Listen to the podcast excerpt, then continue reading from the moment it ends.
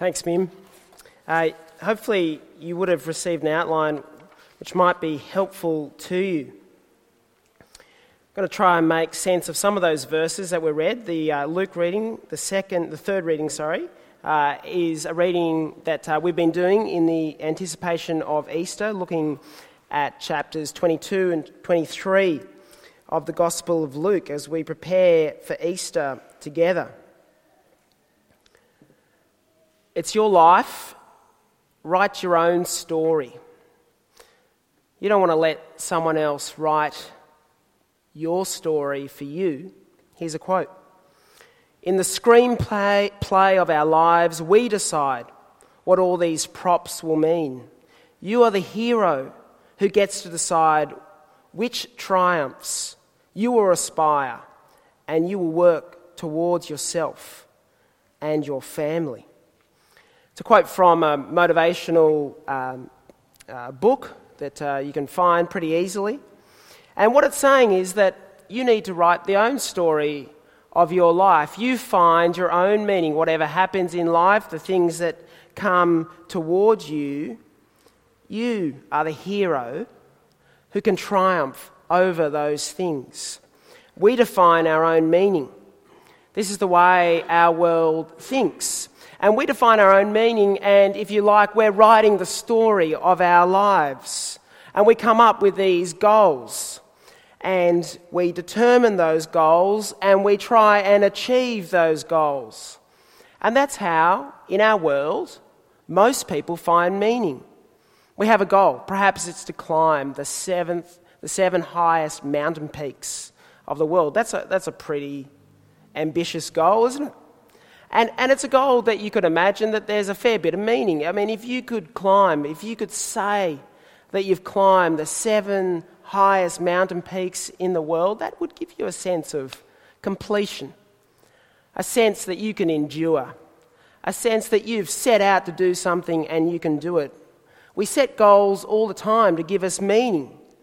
We set them in the way that we want to be this kind of person. We want to be a smart thing, successful, and beautiful person.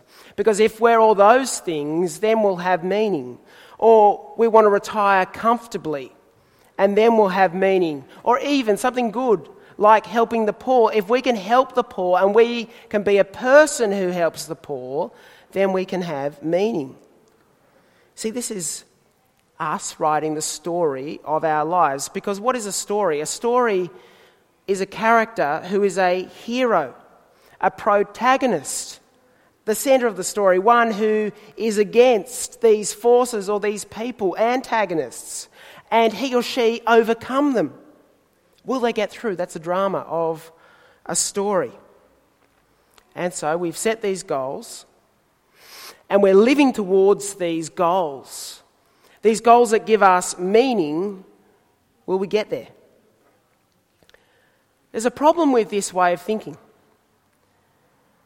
And the problem is, it doesn't stand the most important test of life.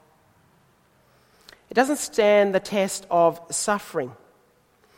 A man called Viktor Frankl wrote a book in 1946 called Man's Search for Meaning. And it's a fascinating book about his experience as a prisoner in Nazi concentration camps during World War II.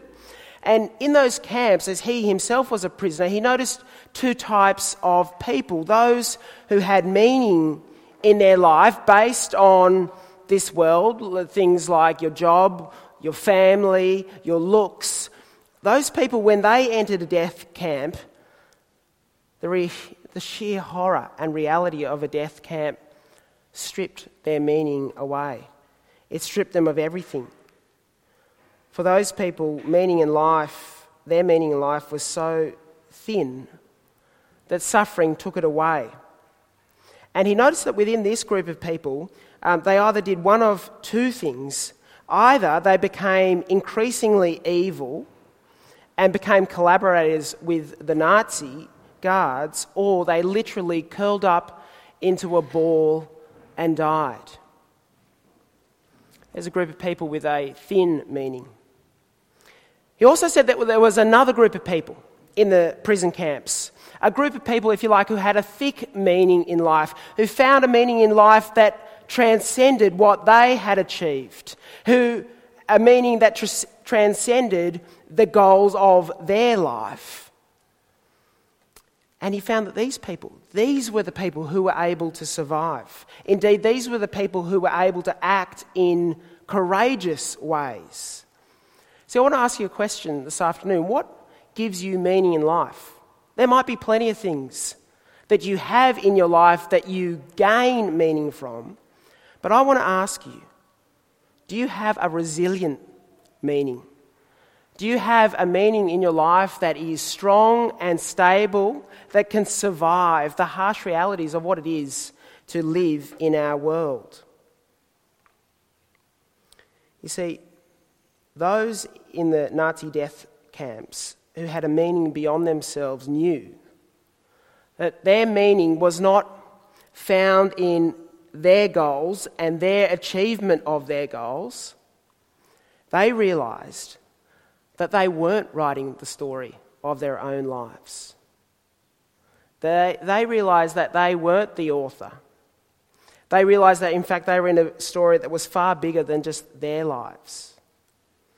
The Bible says, and you won't be surprised by this, that God is the author of our lives. But what I want to show us this afternoon, as much as that is true, and it is indeed true, there is something far more wonderful even than that. Because the Bible says that there is a script that we are following.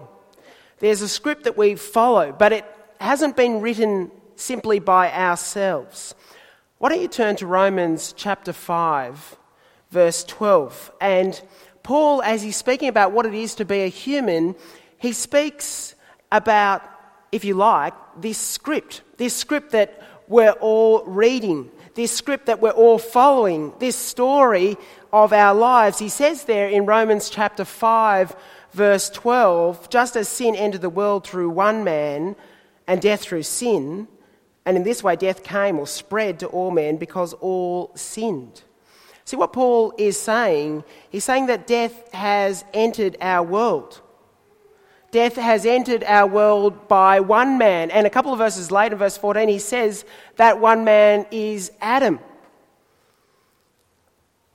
And here is what we see. What we see is the way Adam acted in disobedience is indeed the reason why we act in disobedience. See, what Adam did in the garden, he failed to listen to God. And so this script was written for humanity.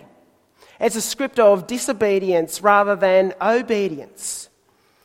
And the reality of Adam's sin has now affected, Paul is saying, our lives. Adam's script has become our script. We follow and we do exactly what Adam has done, Paul is saying here. Paul is saying the Bible says that, that our fallenness, the nature of our condition before God, our sin, is so deeply embedded with, within us, it's so deeply penetrated our humanity that it's, that it's now like part of our moral and spiritual DNA. We've descended from our forefathers. And the reality of sin in our life has been passed on to us, first from Adam. And the script of disobedience now, if you like, within, so within us, contained within our DNA, if you like, embedded in our very selves. I don't know if any of you do Pilates. Put your hand up if you do Pilates. Couple, a couple of us, yes, a couple of men there, that's fantastic. Now, I, have never done Pilates, and you won't you know, be surprised to you that I'm no expert in Pilates, but I understand within Pilates there's this concept of core strength. Is that right? Getting some nods? Okay, right? Core strength. And that the practice of Pilates assumes that within us is this strength, and through these particular exercises, we can strengthen. See, I'm standing upright. We can strengthen our core strength. We can build it because it's deep within us. Now, this is sometimes the way I think we think of ourselves. Deep down within me is this pure spiritual core.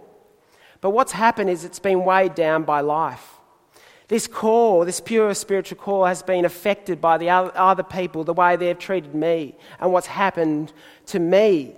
And so, what I've got to do to be a more spiritual, whole person is I've got to fan into flame the reality of my spiritual self, my deepest spiritual self. A bit like a flower you know, that hasn't seen the sunlight. If we could just take the flower out and let those beautiful rays of sun come upon it, then it would flower and bloom. But that's not how the Bible thinks about us in our very core. Deep down within all of us, the Bible says, is not a beautiful flower, but a decaying, rotten core. And so that's why becoming a Christian is not simply a matter of making a choice, a better choice. And that's why life is not simply a matter of making good choices. Now, the Bible says that within all humanity, we are bound. We are held. What we want to do, our wills are captive and abound. We're not free, in fact, the Bible says, to make good choices. Just down the road there at Mortlake Public School, where uh, a number of my children go, they have this concept of reward for good behaviour called champion choice. And no doubt you've heard this kind of language. You want to make a good choice in life. Your kids need to make good choices. But I don't know if you can cast your mind back to being a kid. I cast my mind back to being a kid. I didn't make good choices. A lot of the time, I was a pretty naughty, naughty kid. I'll tell you why. It's not because I didn't want to make, uh, sorry, it's not because I didn't know what the good choice was and what the bad choice was. It was because I didn't want to do what was good. My will was bound. See, the right thing to do is so often the thing we don't want to do. So it's not simply a matter of choice. This is what Christian theologians have realized for 2,000 years. In particular, was a Christian theologian, Martin Luther, who wrote an essay called The Bondage of the Will, saying that human people aren't as free as they think they are to make good choices. And guess what? Only a couple of years ago, in the scientific journal Nature, They've conducted uh, these experiments that look at our choices, and they discovered in this journal article that humans aren't as free as they think they are. We won't believe it when the theologian tells us 500 years ago, but we, we might consider it if we read it in a scientific journal. This is what they say. He says, We feel that we choose, says neuroscientist John Dylan Haynes, but we don't. The point is we're not as free as we think we are. You go out to a restaurant, uh, often you get a choice uh, steak or fish. Now, at that point, I think I'm free to choose either steak or fish. And I always think about it, always annoys Mandy because it takes me ages to think about it. But she knows exactly what I'm going to choose because I always choose the steak.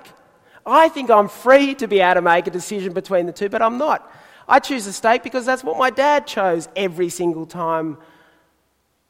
Paul's point here in Romans chapter 5, Luther's point in the bondage of the will, is that we are not as free as we think we are. When the singer songwriter Amy Winehouse died, people said that, you know, it's, it's so sad. She, she died of uh, overdose of abusive substances and really struggled with abusive substances her, her whole adult life. And people said, you know, Amy, she just made all these bad choices that led to her life being like this. Oh, Amy, only, if only you'd made better choices in life. People saying this, I don't know if you can hear, distancing themselves from Amy's life and all her bad choices and their life and all their good choices, like they would have done better. See, as hard as it sounds, when the Bible says that we're all in ourselves gripped by the reality of sin. as hard as that sounds, it's not as patronizing as saying to someone like Amy Winehouse, oh, you should have just made better choices. Because the Bible realizes that Amy Winehouse was in the grip of a demonic power that held her life captive. And the Bible also says that that same demonic power that held her life captive is also the power that holds our life captive.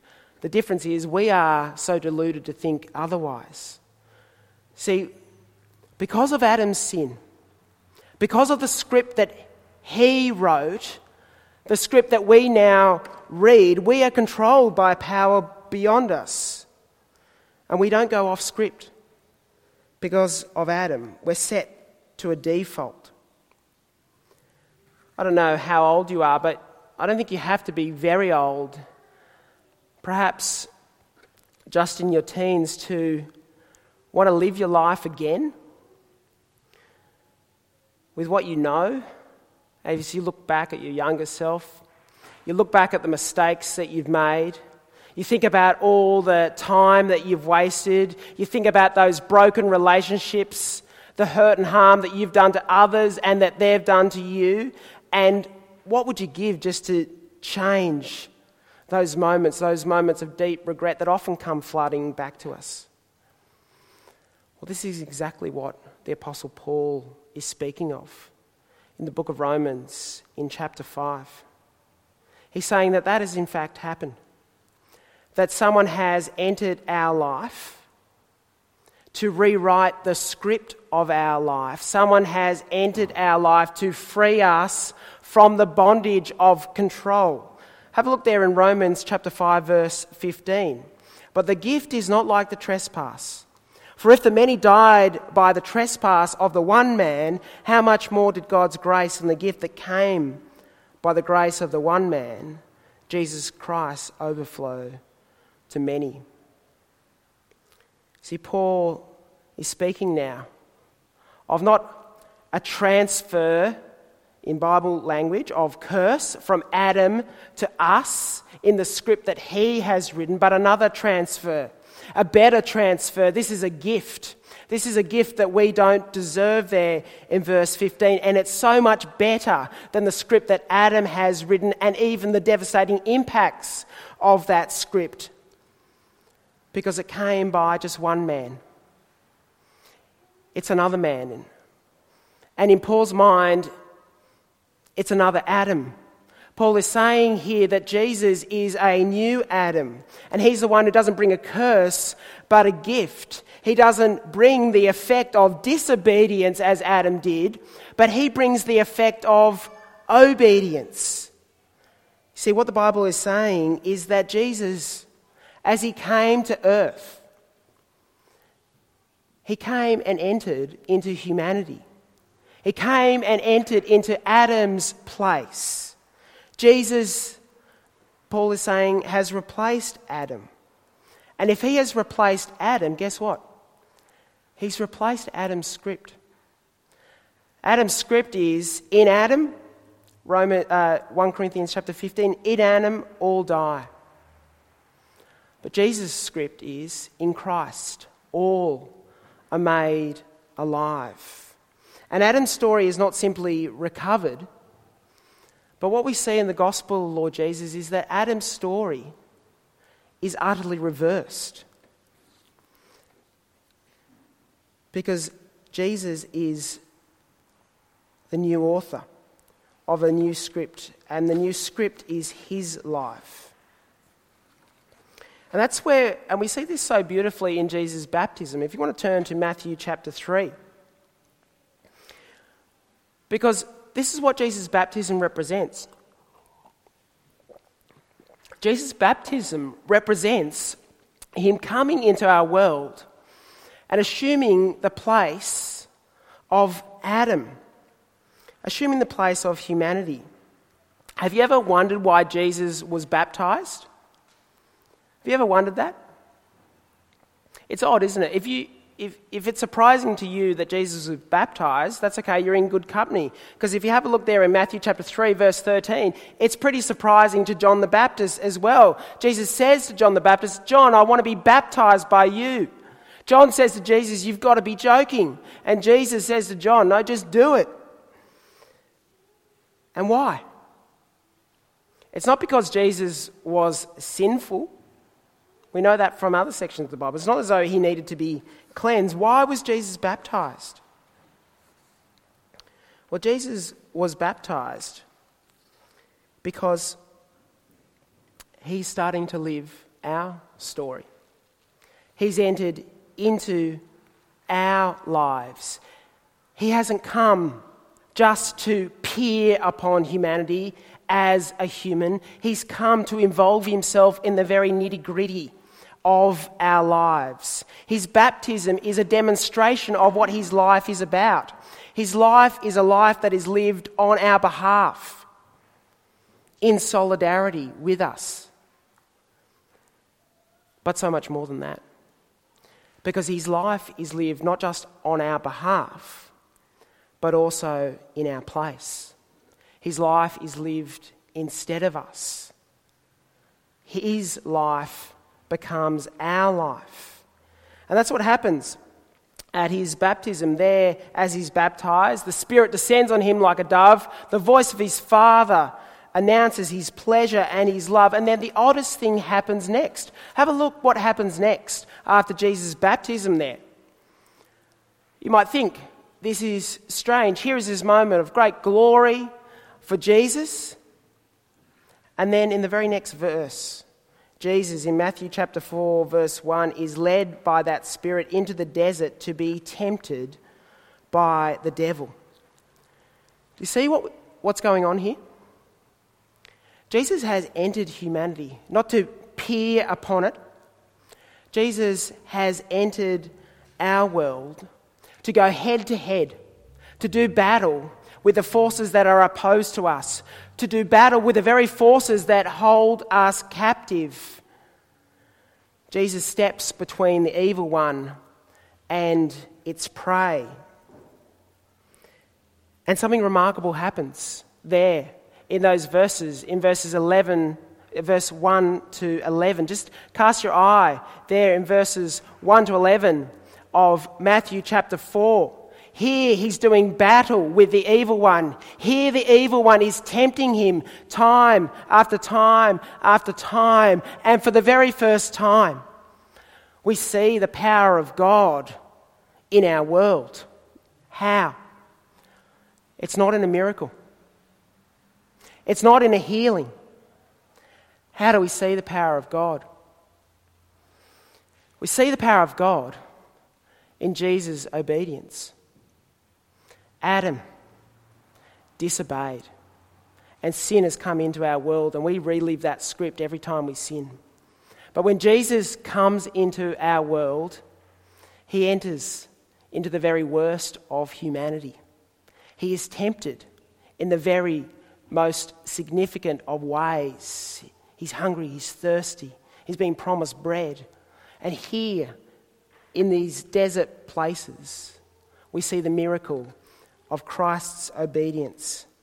And in it, we, do, we see that Jesus doesn't only perform our part, doesn't only perform his part, but the Bible picks up on this idea and he says, This is now Jesus, not just as Christ's son, but as our brother living an obedient life for us. See what God has done? God has come into our world. He's so invaded it. He's invaded, if you like. This is, I think, helpful language, such as the, what is necessary to break through the hardness of our hearts. God has invaded our lives in the Lord Jesus, and He has restored our human nature. And God is not here in Christ the God who is over and against us from the outside. But what God is doing in Jesus is restoring human nature from the inside. Here is an obedient human, the first obedient human. Christ does not exert his divine power from the outside, but he remakes us from the inside. In the person of Jesus, a new humanity is created. And so, what Jesus has done, He's done if you trust in Him for you. He's acted in your place with all the range of human emotion and life and activity. In fact, the Bible says that He's even believed for you. If we are faithless, He is faithful. The Bible says that He has responded rightly to God for you. And all of Jesus' life, all of His acts are acceptable to His Father. Remember His baptism? This is my Son who, I'm, who I love. With Him I am well pleased. So that if you are in Jesus, if you trust in Jesus, you are already acceptable to the Father. And so, if you're a Christian, it's not because of your faith, it's not because you made such a strong commitment to trust, it's because of what Christ has done for you in your place, on your behalf, standing before you, before the Father. And so, Christ here in this desert confronts evil and obeys. And reminds us that we have been taken over by the very power of God. An invasion of righteousness has taken place. And as harsh as it might have sounded, that we are rotten to our core, when we trust in Jesus, the beauty of His life, the beauty of His obedience is the new script for our lives. This is what's controlling us. It's not Adam and his script of sin, but it's Christ and his script of obedience. The book of Romans speaks about the righteousness of God. And there is a sense in which the, righteous, the righteousness of God is an aspect of God's character that we share. But it's not just that. The righteousness of God that is declared to us by the death of the Lord Jesus is the power now of the righteousness of God within us. That power over that sad and sorry script of our lives, that sad and sorry history of all of humanity. And what Jesus, what occurs in Jesus' death and in his resurrection is a new script for our lives, but it's not just our lives. And the Bible says it's a reality for the whole entire creation, for the whole entire cosmos. I don't know if you saw four weeks ago, there was a scandal, celebrity college scandal. Celebrities were paying money to get their kids into Princeton and Harvard, institutions that are held in very high esteem, very difficult to get into. And it came uh, out in the papers and in the media that what these celebrities had done had paid a lot of money, hundreds of thousands of dollars, to get their kids in. And how they did it was they didn't just give money to donate it to the, uh, some foundation and then their application was looked favourably. What they did is they got someone else to sit the exam for their children. And this smart kid, uh, you know, this A grade student passed the exam with flying colours. See, friends, that's what's happened for us. See, life is an exam that we can't pass. But when we trust in Jesus, it's His obedience that starts to work in our lives. And that's why baptism is such a beautiful sign of this. Because in baptism, it says God is the active agent. God is the one who's making the good choice, not you. God is. God's come into the, your disobedience. He's come into the reality of your sinfulness. He's invaded the reality of your life and He's brought you into the body of Christ. And so our relationship with God depends upon our very death and resurrection. If you turn over in Romans chapter 6, just quickly, I want to show you this. This is important because Often you hear the phrase that something will happen, but it's only over my dead body. Well, that's exactly what's happened when someone is baptized. It is over their dead body that they are baptized. In Romans chapter 6, verse 6, Paul says that our old self, the self that follows the script of Adam, was what? Was crucified. Our old self, we know in baptism, is killed. In fact, in baptism, we say our old self has been drowned. And so Christ has taken over our lives. He's taken over Adam in our lives. If you flick over there to verse 4 in Romans chapter 6, Paul uses the language of baptism. He says that through baptism in, into death, in order that just as Christ was raised from the dead through the glory of the Father, we too may live a new life. You see, the old self, the part of us that follows the script of Adam, when we trust in Jesus, that part of ourselves is crucified. We symbolize it with water because that part of ourselves is drowned. And they're replacing the drowning of our old self is our new selves. The drowning, the crucifixion of our old self is replaced with the resurrection of our new selves. A power now not to disobey in our lives is at work, but now, remarkably, a power to obey. In Romans chapter 8, it says, If the spirit of him who raised Jesus from the dead is living in you, he who raised Christ from the dead will also give you life, give life to your mortal bodies through his spirit who lives in you. See, when we trust in Jesus, it is a profound transfer. When we trust in Jesus, it's not simply a good choice that we've made, a good choice to become a slightly better spiritual person. When we trust in Jesus, the Bible says that we have been transferred to a whole new world. There is a new reality that is at work within us. There is a new script now where obedience is actually possible. I don't know about you if you sometimes are weighed down by the reality of disobedience in your life. But let me, let me encourage you that Christian obedience is not an effort to try and fill the gap between who we are now and who we think we should become. But Christian obedience is a witness, it's a signpost that that goal has already been achieved. Why? Because Christ died and he was raised. Did you hear what Chantilly said? Beautiful words. She said that she wants to be baptized because what happens to Jesus happens to her. When you trust in Jesus, your old self is crucified and a new self rises out from the dead, is resurrected with Jesus, and so the Spirit of God is at work in our lives. And friends, this is wonderful news. This is wonderful news because we're not writing the script of our own lives. We don't have to come up with our own meaning. We don't have to achieve our goals to all, in order to feel good about ourselves. We're not the hero of the story, and we're not writing our own story. And God is not a literary critic who at the end of the book of our life will evaluate and hopefully give us five stars. No, God has come to us and He's rewritten the reality of who we are from the inside out.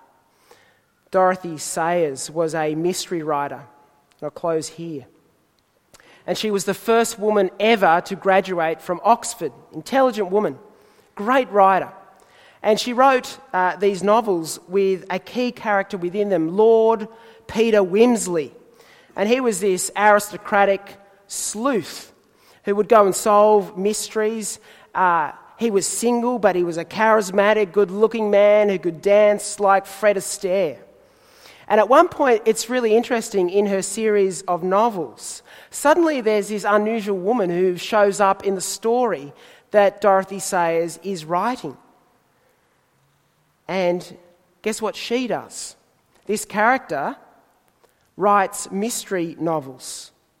And this character, Harriet Vane is her name, she was also the first woman in the story ever to graduate from Oxford. And guess what happened?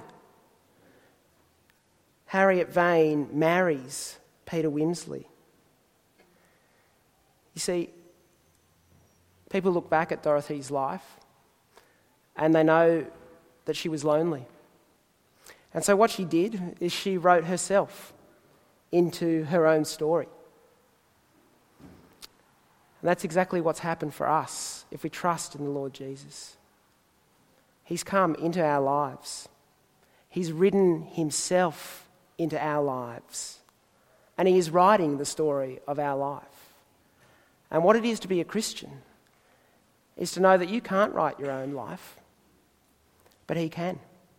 And a trust in His death and his, in His resurrection. Let's pray that we might be able to do that and live, live lives of obedience by His Spirit. Dear Heavenly Father, we pray that we would see the wonder of what it is for you to come to us, to live the life that we could not live, and to die the death that you did not deserve. We pray, Father, that we would see the wonder of your Spirit at work in our lives. We would know the reality of our old self being crucified, and we would see the wonderful possibility of the new life you give us by your Spirit in the resurrection of the Lord Jesus Christ from the dead. And we pray it in his name. Amen. Please stand as we sing.